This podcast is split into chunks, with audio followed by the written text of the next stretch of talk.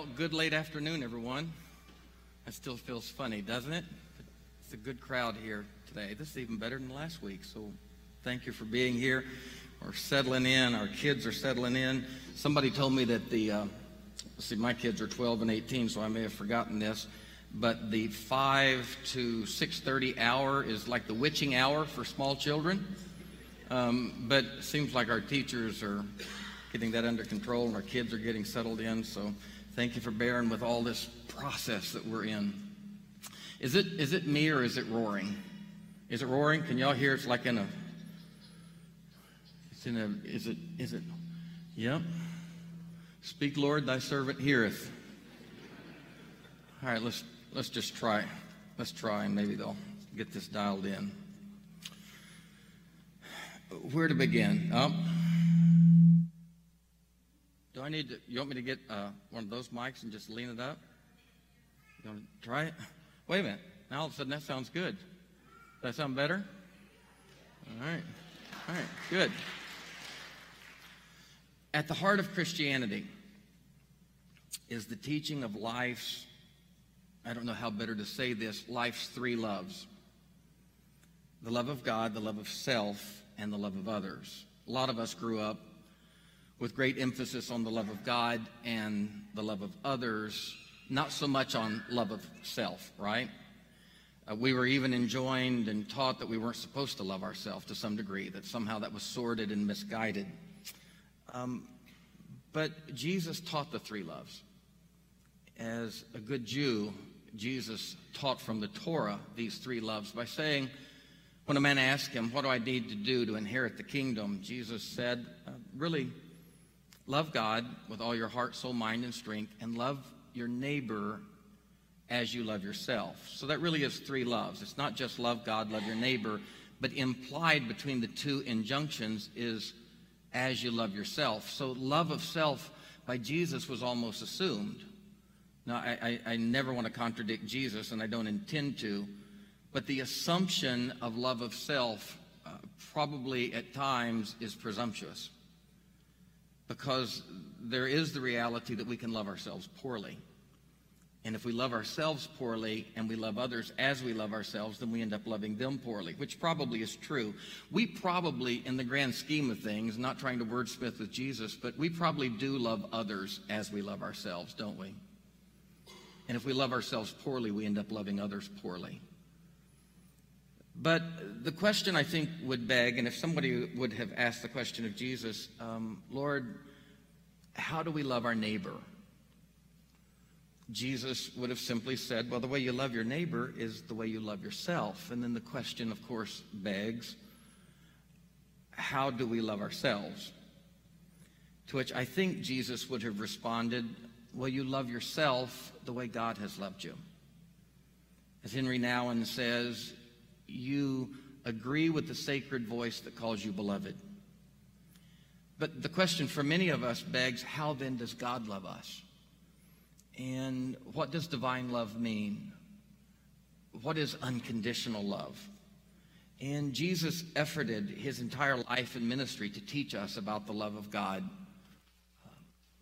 He was talking to the Pharisees one day, and to try to help them understand their mistreatment of people religiously, Jesus asked them those three simple questions. If your child asks you for a, an egg, would you give them a scorpion? If your child asks you for a piece of bread, would you give them a stone? If they ask you for a piece of fish, would you give them a serpent? And this was just one effort, and it's an imperfect effort, an incomplete effort at least.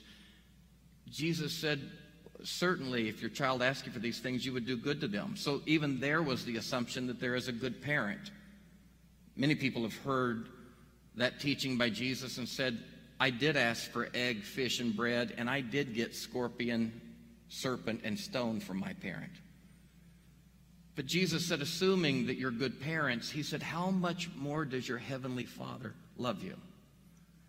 Jesus spent his life trying to help people understand just what the love of God meant. And Jesus spent his life trying to get people to appropriate that love for themselves. And then Jesus understood if we could ever appropriate that love for ourselves, then it would be amazing how that would appropriate to our neighbors. This injunction of Jesus to love God and self and others really came from the Torah.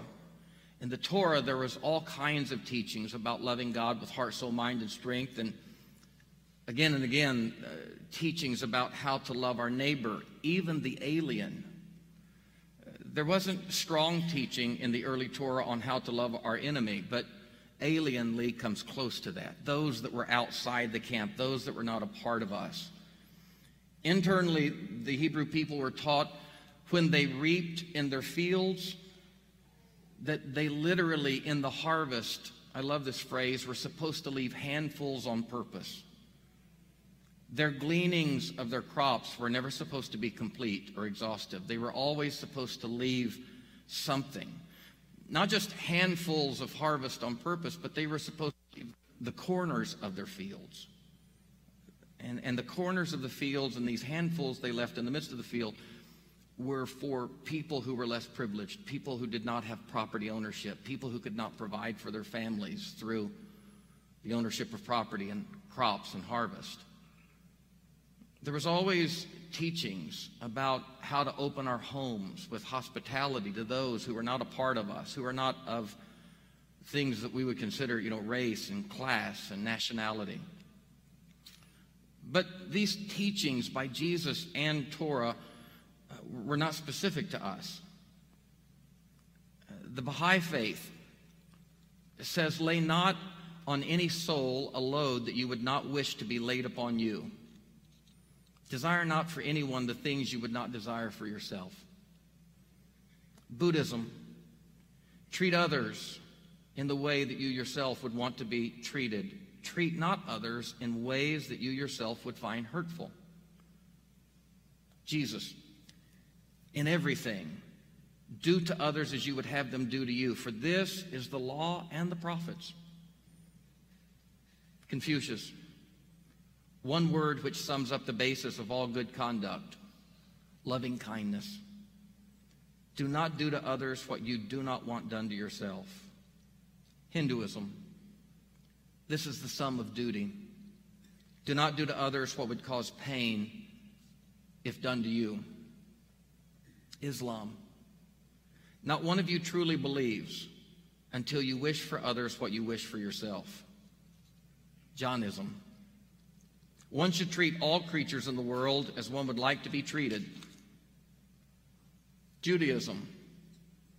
What is hateful to you, do not do to your neighbor. This is the whole Torah.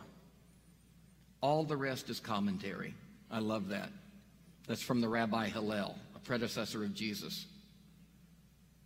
What is hateful to you, do not do to your neighbor. This is the whole Torah. All the rest is commentary. Go and learn it. Native American spirituality. We are as much alive as we keep others and the earth alive. Not just Homo sapien, Homo sapien centric thought, but all of creation. Sikhism. I'm a stranger, and no one is a stranger to me. Indeed, I am a friend to all. Taoism. Regard your neighbor's gain as your own gain and your neighbor's loss as your own loss. Unitarianism, which is not unity. Unitarianism, we affirm and promote respect for the interdependent web of all existence of which we are a part. Well, that sounds Unitarian, doesn't it? We affirm and promote respect for the interdependent web of all existence of which we are a part. Zoroastrianism, do not do unto others whatever is injurious to yourself.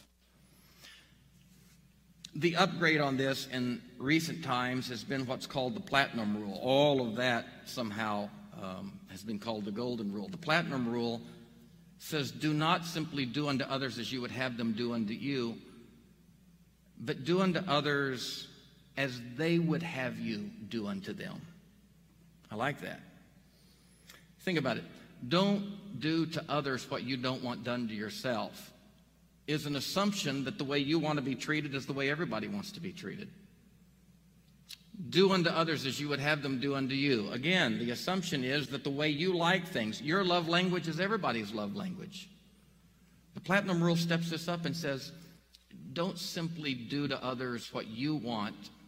Don't give them from your love language, but do unto others as they would want you to do unto them.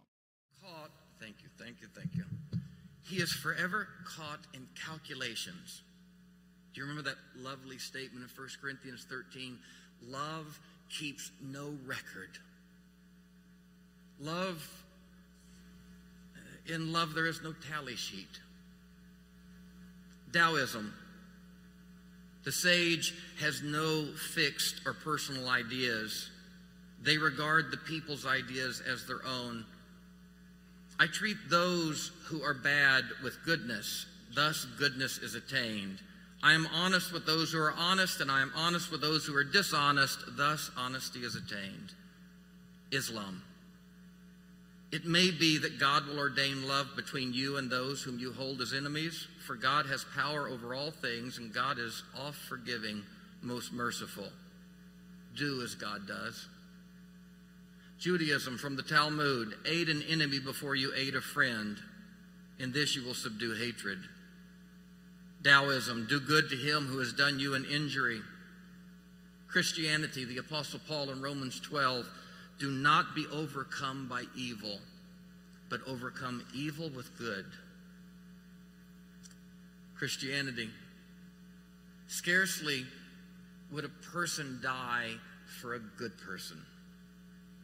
But God has commended God's love to us in that Christ died while we were yet enemies. 1 John 3:16 Christianity Hereby perceive we the love of God because God laid down God's life for us. Titus 2. While we were yet enemies, the grace of God appeared to us in Christ. Buddhism. Conquer anger by love. Conquer stinginess by giving. Conquer lies by truth. Jainism Subvert anger by forgiveness. Subdue pride by modesty. Overcome hypocrisy with simplicity. Overcome greed by contentment. Islam. Repel the evil deed with one which is better. Then lo, he between whom and you there was much enmity shall become as though he were a dear friend. Hinduism. A noble soul will ever exercise compassion even toward those who enjoy injuring others or those of cruel deeds. For who among us is truly without fault? Love of neighbor and love of enemy. Charlottesville has not created this dilemma for us, but Charlottesville, Charlottesville, Virginia has once more brought back to the fore a dilemma that is ever with us in our neighborhoods, in our cities, in our states, in our nations, and in our world. And as the great sages has taught us, from whence come wars? Do they not first come from your own heart? These things that exist outside of us, it was Solzhenitsyn who said, these lines of demarcation, these demilitarized zones, these 38th parallels, these Normandies, these Auschwitz, do these boundaries and fault lines not run simply down the middle of our own heart first? Two things as we think about Charlottesville, as we think about our world and our place in it. First thing that I would like to say about love of neighbor and love of enemy is a reminder for those of us that dig our roots down into the Christian tradition. At the heart of the Christian faith is the idea of incarnation. And the idea of incarnation is the idea of God the invisible materialized, specifically incarnate, carnivorous, in flesh. Stan Jr., who is a lifeguard uh, at a pool in Nolensville, sent me a message this afternoon and said that he had his first lifeguard rescue. Uh, he saved a drowning one this afternoon. And of course, as father, I sent back Steve and I said, Wow, what a rush. To which he responded immediately uh, with a picture of his two hands and in his lap a little white albino rat that was lying sideways in his hands, little feet and long tail. And Stan said he was walking by the kiddie pool, and um, as he was walking by, I mean, there's going to be no Presidential Medal of Freedom given here, but as he walked by, he said he saw this little guy. Jeff, he had been in the pool a long time, desperately paddling, trying to keep himself afloat. Who knows how long he'd been in the kiddie pool? And Stan said he happened to see him just as he went down. And he lifted him out, and for 10 minutes, this little creature of God sat in Stan's hands while he resuscitated himself, breathed heavy, got the water out, and after 10 minutes of that, simply looked up and, with a thank you of not biting, he scrambled out of Stan's hand and went off into the woods. And I remembered, I remember that Christianity is not in Homo sapien or inhuman, but Christianity is in flesh. Christians, uh, humans with our species centric thought, have thought we are the only flesh. For those of us uh, who have dogs and cats and critters, uh, we know that the image of God extends beyond just Homo sapiens. It extends to all life, and not only to all life, but it extends even to the inanimate objects of this. Boy, you just missed a good story, Stan Jr. Yeah. There he is, ladies and gentlemen. The, um, the rat saver. I honestly texted back to him after I saw the little guy, and I texted back, and I meant it. I texted back, love, exclamation point. Yeah. in flesh. Parker Palmer, and I often quote him, said, It's amazing that a religion like ours that is so vested in the idea of incarnation,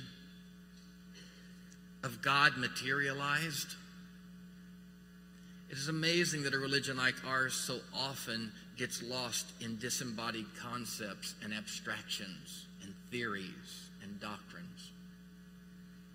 When it's all about that which is material. Remember, I don't know where Van is, but Van, we were talking one day. I, have always thought it was beautiful that the first Adam of creation, the first human, was called uh, the image of God. And, and then the second Adam, Jesus, was also called the image of God. And as beautiful as that is, I think these are only the first teachings of God to us that lay a foundation for something much deeper. Because I remember Van pushed back and said, "That's a, that's a lovely idea that that you and me and that little drowning rat, literally, that these things are images of God, but they are more than the image of God. I mean, images are precious, aren't they? But for those of us who have lost loved ones, how much does a picture suffice? We are not capable of hugging that which we see in the mirror. Images indicate, but images do not capture the beauty of what we really are facing with one another. We're not only the image of God, we are the substance of God. We're not just looking at pictures and 2D reflections of the 3D, but we are looking at 3D reflections of the 4D. And reflections that, if we really delve into them, actually have that added dimension themselves divine of the divine. The idea that we see traced in the Judeo Christian text is a really beautiful one. You see God creating out of the substance of what existed, which was God. And, and out of the substance of God, God created with the material of God all things. And there was this irrepressible conscience that ro- this consciousness that rose up in a human being. And that human being, like no other being, looked toward the heavens and looked inward with capacity for introspection And, and the Bible says that God walked with that human a while until finally God said, This is not good. And it, it's really striking that God would have this incredible union with a human being and, and that there would be this isolated experience, this isolated relationship of God and this human walking in the cool of the day, and yet God somehow tastes insufficiency there. And this was before anybody ate a fruit, anybody got talked into anything by a serpent. This was when the lion and the lamb lay in repose together, and in that climate controlled place of peace, Adam, the human, the original human, reveled in the presence of God. And God said, It's not good. S- somewhere there was more.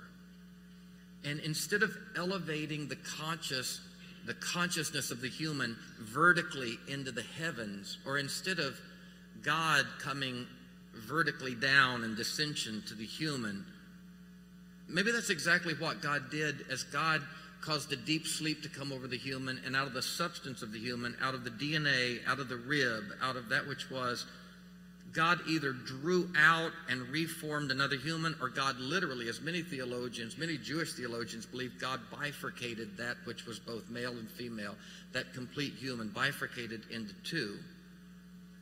And when these two humans came out from underneath that divine anesthetic and looked at one another, God said, Now that is very good.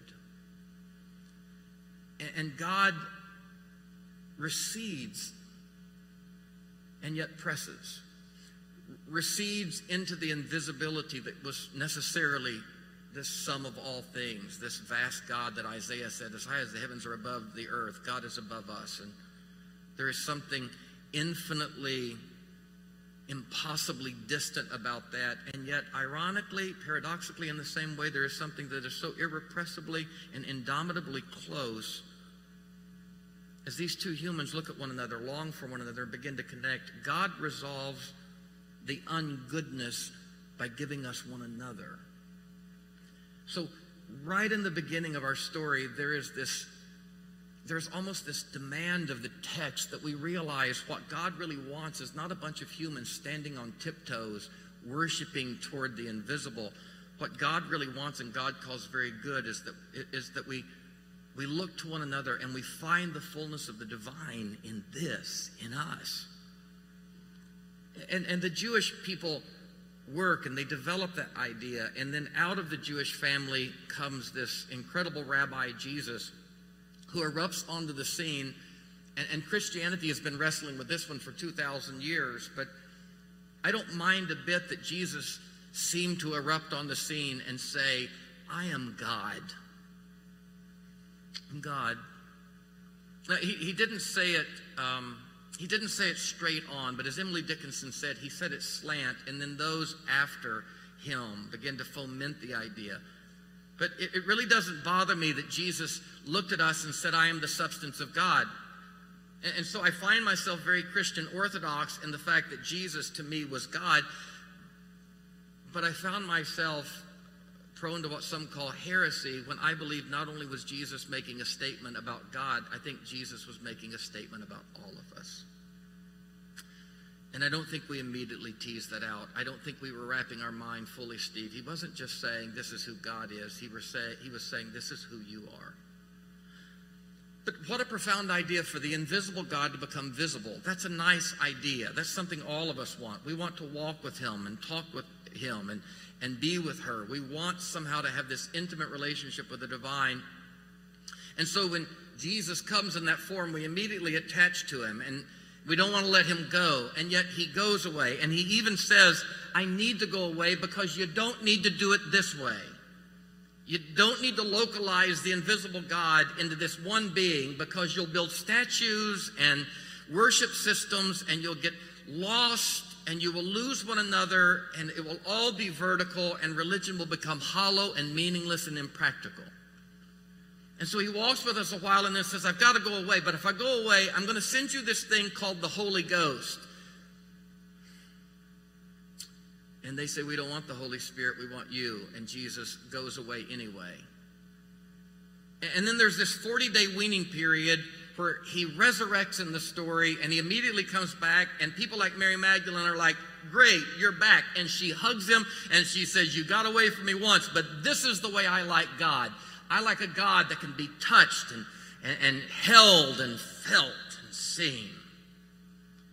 And Jesus lives with them 40 days and immediately begins to uncurl their fingers, just as Mary's fingers wrapped around him. And he says to her, Let me go. Never to the end of dismay or degradation, but he says, Let me go. Because clinging to the divine in one being, clinging to the divine in one manifestation, clinging to the divine in one religion, clinging to the divine in one concept, your hands are not full enough. So, who would ever tell someone to let go of Jesus? Oh, I don't know. Jesus? And then after 40 days, he takes them out to the mountain, and they did exactly what we have the inclination to do. They subvert the message of incarnation, they subvert the message of God as substance of all things. By when they get to that mountain where he told them to be, they begin to worship him. And you know what he did? He started to leave them. And you know what the Bible says? The Bible says, as he left them, he blessed them. I, I don't think we've dealt very well with that.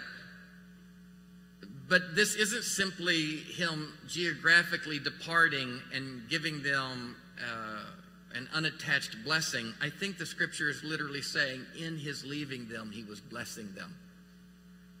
All great spiritual leaders take you to the border. And in their greatness at that border, you want to worship them, ensconce them, enthrone them. But all great spiritual leaders refuse that. You remember when they tried to make him king? Jesus said, No, thank you. I'll be not an earthly one nor a heavenly one for your sake. He left them and he blessed them. And they went expecting him to return because we want that God that we can sink our teeth into. But instead of returning in flesh, he returned in flesh.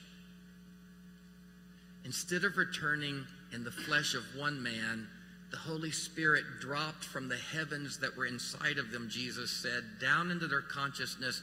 And now, within years, great theologians like Paul looked at us and said, You know who you are? You know who I am? We are the body of Christ. We are the body of God. And so this, this move in the Judeo-Christian text is from invisible God into flesh. And then we have trouble recognizing the flesh of God, the material of God, the substance of God in one another. And so God comes back in flesh in a second Adam, and we say, that's it. And we fixate on that. And then that second Adam says, You're missing the point. Leaves and says, But I'm going to give you something better. It's the spirit in you that reminds you that now God is visible in all of us. And God was always visible in all of us, but we did not see. God is visible in the substance of God, which is us. And so, somehow, we are left with the intolerable and yet irrepressible idea that the one who drove the car and the one whose life was taken by the car are inextricably linked. As enemies, and yet, and yet as one another. The supremacist on one side and the beaten down on the other. Irrepressibly linked by hate? No, every great spiritual leader says, by substance, by a kinship that everything inside of us would like to deny. We are one. And Jesus said it is this recognition of our oneness oneness with God and oneness with one another. And if we are indeed one, then the question comes how do we treat one another? How do we treat one another? We treat one another as we would treat ourselves because the other is ourself. And we are the other. And we have a hard time linking ourselves to those we count as enemies, loving them from a distance, loving them theoretically and abstractly, but that the difficult wisdom required to love them as we love ourselves is to understand that they are ourself. And, and, and while we wrestle with that issue, it's exactly what Jesus said that he's going to remind us of one day when we stand in that theoretical place of judgment. And Jesus says, I've wanted to tell you this, and if there's one thing that I if there's one thing that I would tell you that would explain life, that would explain why you are here, Jesus said this is it. And knowing that on the on the opposite sides of statues and Charlottesville's and Finland stabbings and Barcelona travesties, knowing that on either side of that we have a hard time seeing the oneness of us all. Jesus stepped in as surrogate to that, and Jesus said, I was hungry and you fed me. I was thirsty and you gave me to drink. I was a stranger and you took me in and then he presses in and said, I was in prison and you visited me. And us not understand, us liking images to worship as opposed to substance to live, because images to worship are easier than the substance to live this out. But those of us who misunderstood, who had built a religion out of images and icons and even idols, Jesus said it's as simple as this I was every hurting person. If you want to know what the Christ is, the Christ is every every person, everything, every little rat pulled out of a pool. Everywhere there is suffering and everywhere there is joy, this is the substance of God, which is the Christ.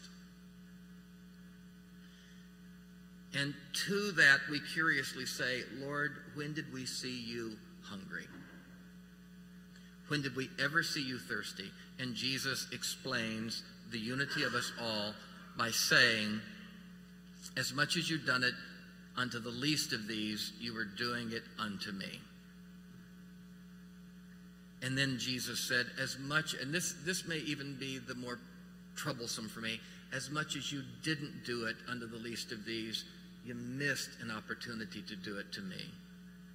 And, and who are you, Jesus? Jesus said, When you've seen me, you've seen the Father. When you've seen me, you've seen the eternal parent, the Creator.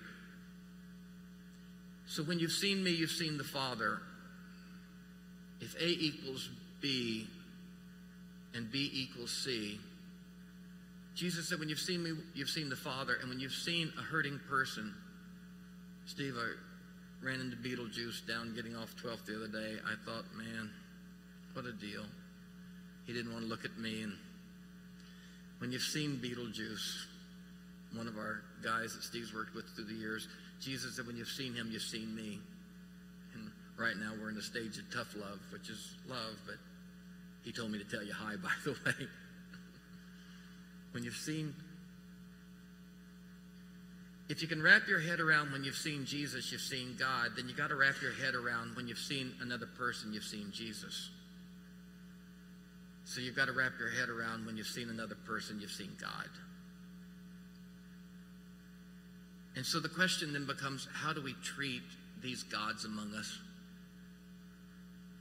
Matthew 6, Jesus said, Don't lay up for yourself treasure on earth where moth and rust doth corrupt and thieves break through and steal, but lay up for yourself treasures in heaven. And this isn't just the, the ancient idea of an earthly um, home and a heavenly home but, but layers of meaning, stratas of significance and reality. Jesus said, Heaven is inside of us. Don't just lay up for yourself the superficial, but lay up for yourself the real. And then 1 Timothy 6, the Apostle Paul reflectively qualified and really pars this out for us when he said, Teach those who desire to be rich. And I, I just want to say, I want to say this. Um, I grew up in a denomination that was divided between what I know as the prosperity doctrine and a doctrine called, that I would call the poverty doctrine. And the prosperity doctrine took the idea of financial prosperity to such an extreme um, that it became a caricatured, you know, just um, mistake, I think. But one of our reactions to that, Lee, was we created the poverty doctrine where poverty was holiness. And the poorer you were, the closer you were to God. That's not what the wise teachers teach, and it's not what Paul taught when he said, Teach those who desire to be rich that they pierce themselves through with many sorrows. He's talking about that inordinate desire. I have lots of friends who are wealthy that don't have an inordinate desire to be wealthy. They just have worked hard and they're wealthy. And so many of them are great givers. And then I see incredibly poor people standing in long lines for, you know, lottery tickets who are incredibly stingy. Uh, financial poverty does not mean wealth of soul, and financial prosperity does not mean a, a blight of soul. Paul just said, teach those who are rich three things. Teach those who are rich don't be haughty. Don't ever look at your abundance and allow it to cause you to look at another human being who lacks that abundant abundance condescendingly. Perhaps there is no greater sin than for one substance of God to look at another substance of God despairingly because of their lack. So teach the rich, do not be haughty. Teach them, do not trust in uncertain riches. Listen to this.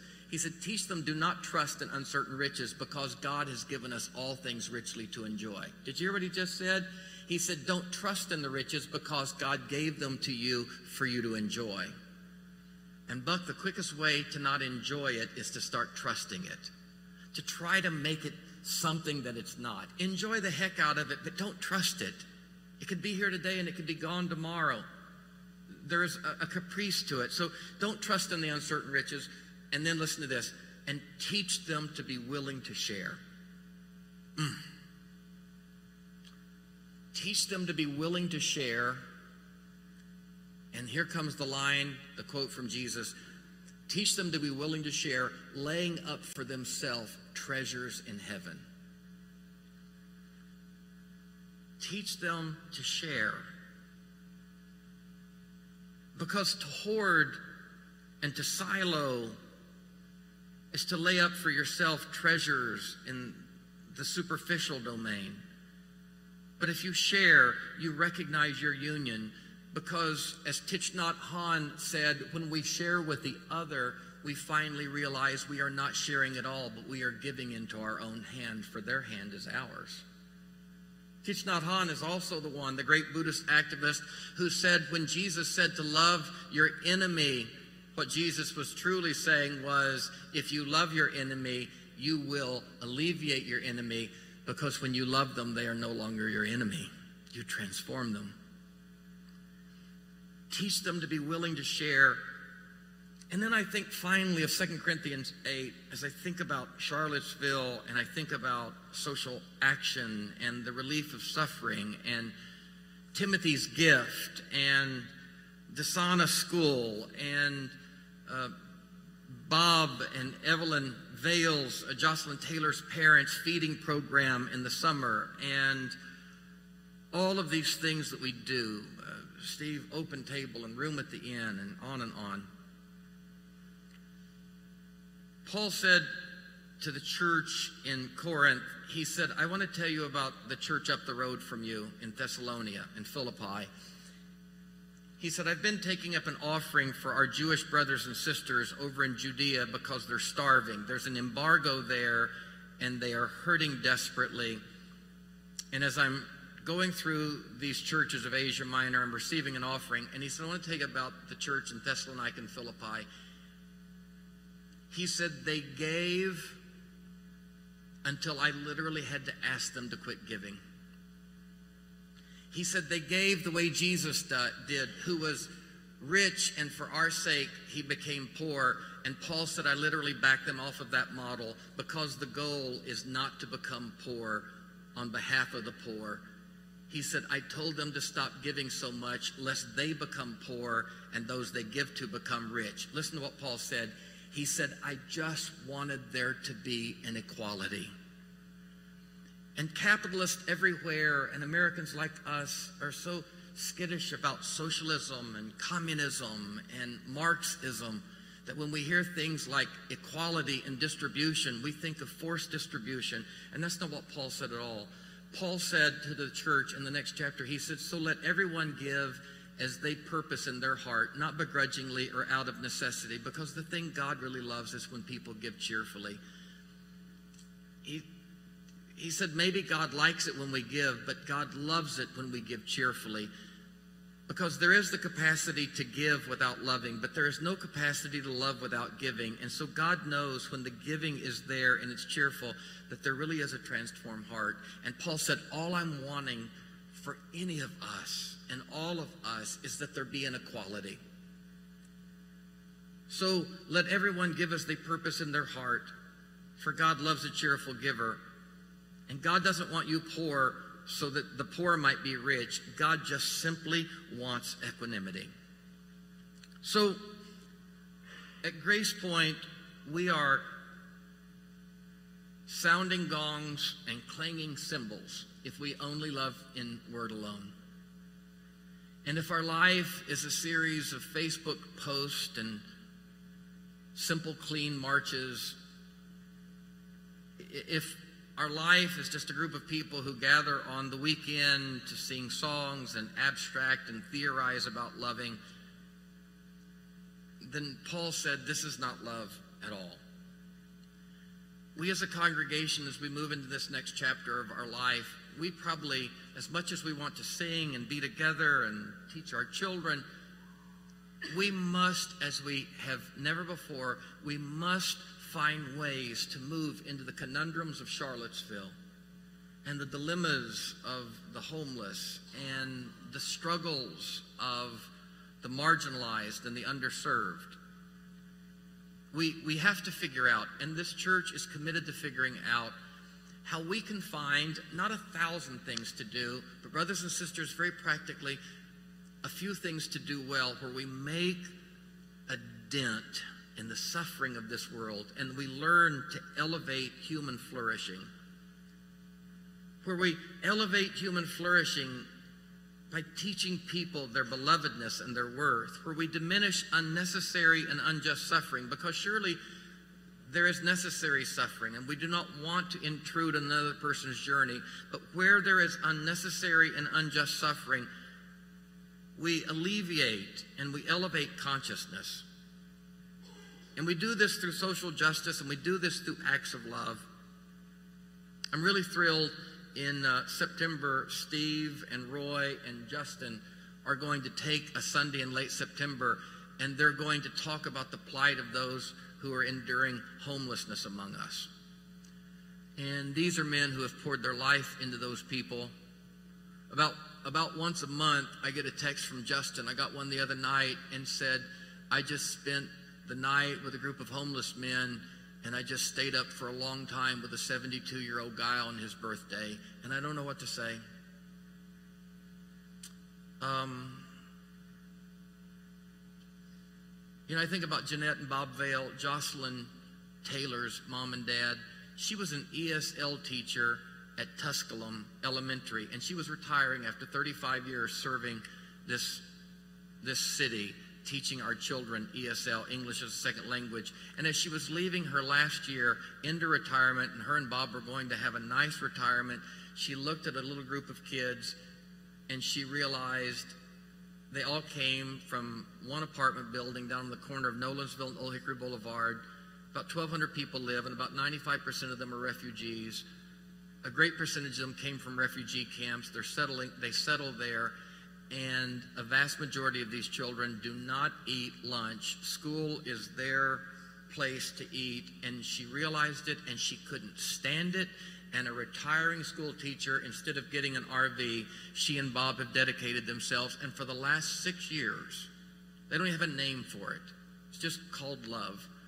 They go to this place five days a week, and every day of the week through the summer, they hand out 100 to 130 substantial nutritional lunches, in the kids homes with rice and beans so their parents from at least 30 different nations have something to cook that night.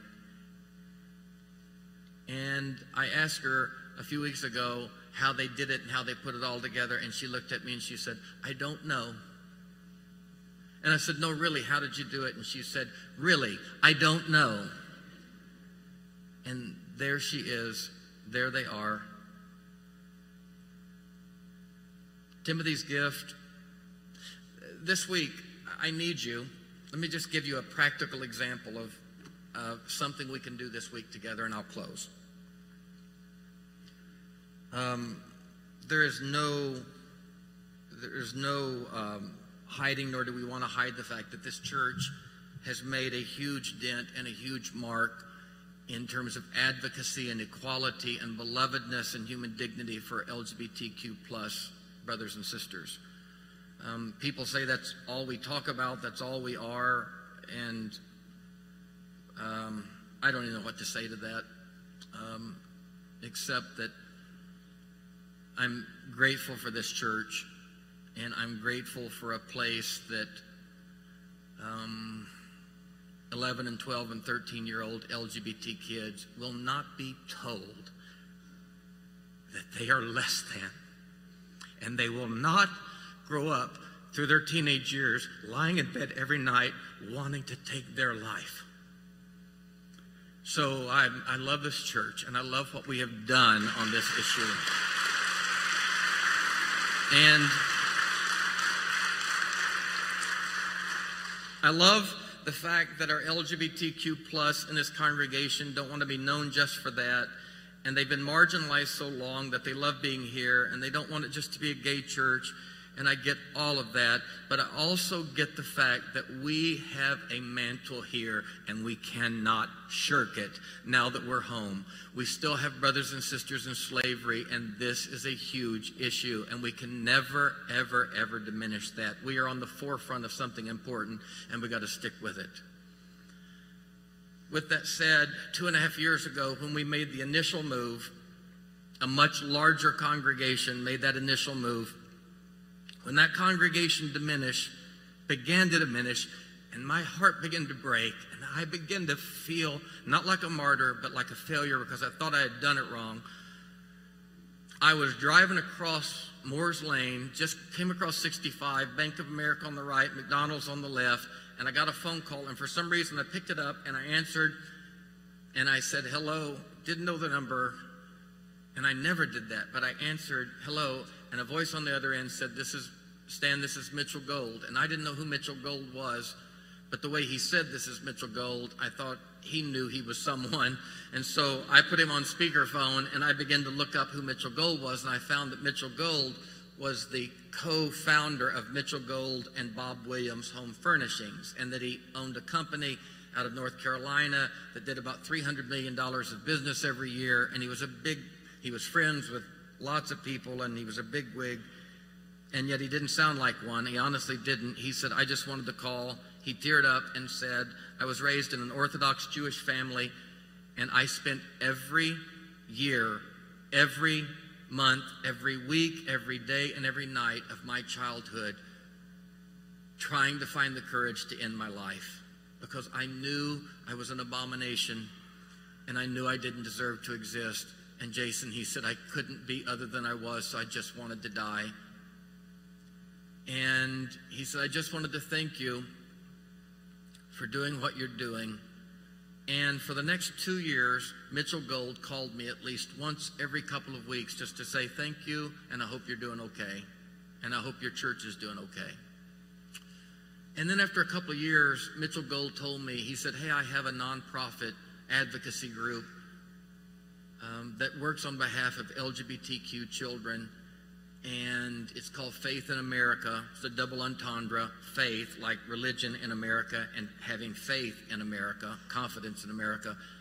He said, I have this organization, and I'd love for you to help us and work with us. And I've, I've started working for Faith in America just as a side because it was the one group between PFLAG and GLAAD and, and uh, all the organizations. Um, Pride, they're all so great, but this was the one that struck my heart because Faith in America, and I know I got to let you go, but Faith in America had one message, and the message is this.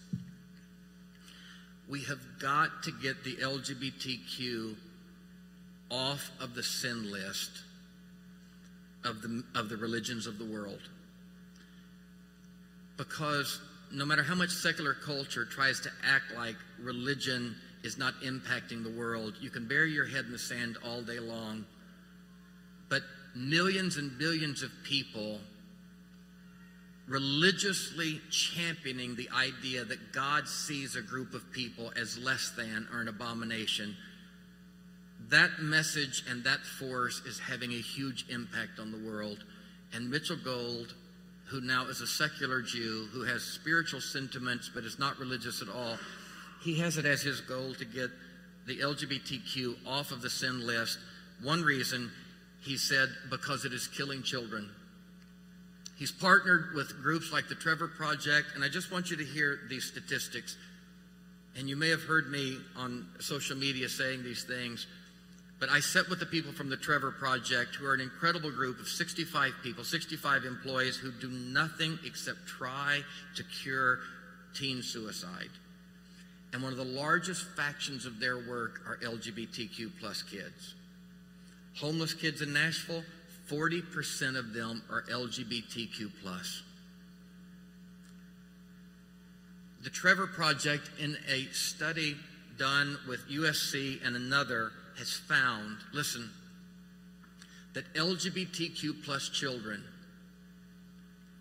attempt suicide four times more often than heterosexual cisgendered kids. Straight across the board, four times more often. Now listen to this. Their attempts are four to six times as effective. So when they do it, Linda, they really do it. Their only cry for help is to stop breathing because they've been told that's what God thinks of them they're four to six times more likely. Now, here's where we come in, and here's why we've got to get it off the sin list. Children, LGBTQ plus children, raised in a rejecting home. And the most dominant force of rejection with LGBTQ kids is religious rejection. Children, LGBTQ kids raised in a religiously rejecting home are 8.4 times as likely to attempt suicide as other LGBTQ plus kids, not heterosexual kids. They're 8.4 times more likely because of religious rejection, being not even kicked out of the house, just told by their parents and the authority figures in their church, you are wrong. You're not doing something wrong, you are wrong. That means if they're 8.4 times more likely than another LGBTQ kids, they are somewhere between 25. The kids raised the way we were raised, who are LGBTQ plus, are 25 to 30 times more likely to attempt suicide than cisgendered heterosexual kids. And Faith in America and Mitchell Gold, myself and others, are simply saying to Catholics and Baptists and Mormons and Muslims and Orthodox Jews, you no longer have the right to stand behind the argument of moral conviction and biblical interpretation when we have direct evidence that your teaching is not causing 35 year old people living a lifestyle that you think is a lifestyle. It's causing 11 year old children, Jason, to have a 25 to 30 time more likely. What if you had two children in your home and one of them in a bedroom had a 30 times greater likelihood than another one in another bedroom to acquire a fatal terminal illness because of the kind of paint on the wall? What would you do? We got to get this off the sin list because it's killing kids. And here's your practical opportunity this week. I need this church desperately because this week the Southern Baptist Ethics and Religious Leadership Institution Committee, they are having their annual conference at Opryland Hotel this week. The focus of their ethics this year, of their conference on ethics this year, is parenting. And we found out that on Friday morning from 8:30 to 9:15 they have a session on teaching their pastors, Sunday school teachers and leaders what to do and parents what to do if your child tries to come out to you as gay. And it's going to be the same party line that has been devastating people for years. And I'm not somebody who goes and chants and fights hate with hate and gets ugly and marches and throws things. But Mitchell has asked me to lead a coalition of people here in Nashville, people of sensibilities like ours, to meet 745 this Friday morning at the north end of Oprylands Mall, or uh, Opry Mills Mall, to meet, gather together. Got a lot of other churches, a lot of other people, and we are going to quietly walk over to Opryland Hotel, and we're going to go into the convention center, and we are going to stand quietly and they will very quickly ask us to leave. But we're going to try to get attention to simply say, You have got to quit doing harm to these children. And you have got to think again about this message. We do not have the right to keep doing something that is putting our children, LGBTQ kids raised in a rejecting home, religiously rejecting home, are 70 times as likely to be sex trafficked and homeless, and 25 to 30 times more likely to commit suicide. So, Kathy Gilliland, where are you? I want you to come up here, and I want us, whoever, I know you guys have jobs. If you can go into your job late, if, if you can do it at all Friday morning, I just need about an hour and a half. We'll be done by 8.30 to 9. But I want us to show up. And if anything, we're not going to chant. We might sing Amazing Grace because we want them to know it's our hymnal too. And he's our Jesus too. And we believe there is a better way to teach our children about their sexuality and identity. Can you say amen? So, Kathy, forgive me, we're not always going to stay this long, but I had to get this out. This is a response to Charlottesville. This is an opportunity. Let's conquer hate with love this week. Would you go with me? Would you help me show up at Opryland this week to talk to our Southern Baptist brothers and sisters? We're not just wanting to protest, we have been begging and imploring their leaders to just sit down with us. Just sit down with us so we can have this talk, please. You say, you're never going to change their mind. Yes, we are. This tide is turning and we can't give up until the work is done. Can you say amen? All right. God bless you. You're dismissed. If you want to find out more, I'd love to have sign up. Uh, I don't know if we've got the capacity to do that. Did you bring any paper? We can, we can make it happen right here. All right. Those of you who can do it, I know some of you got to get kids. We'll send out Facebook messages this week. Um, but those that would sign up, please come and sign up and we'll give you more details. God bless you. Go.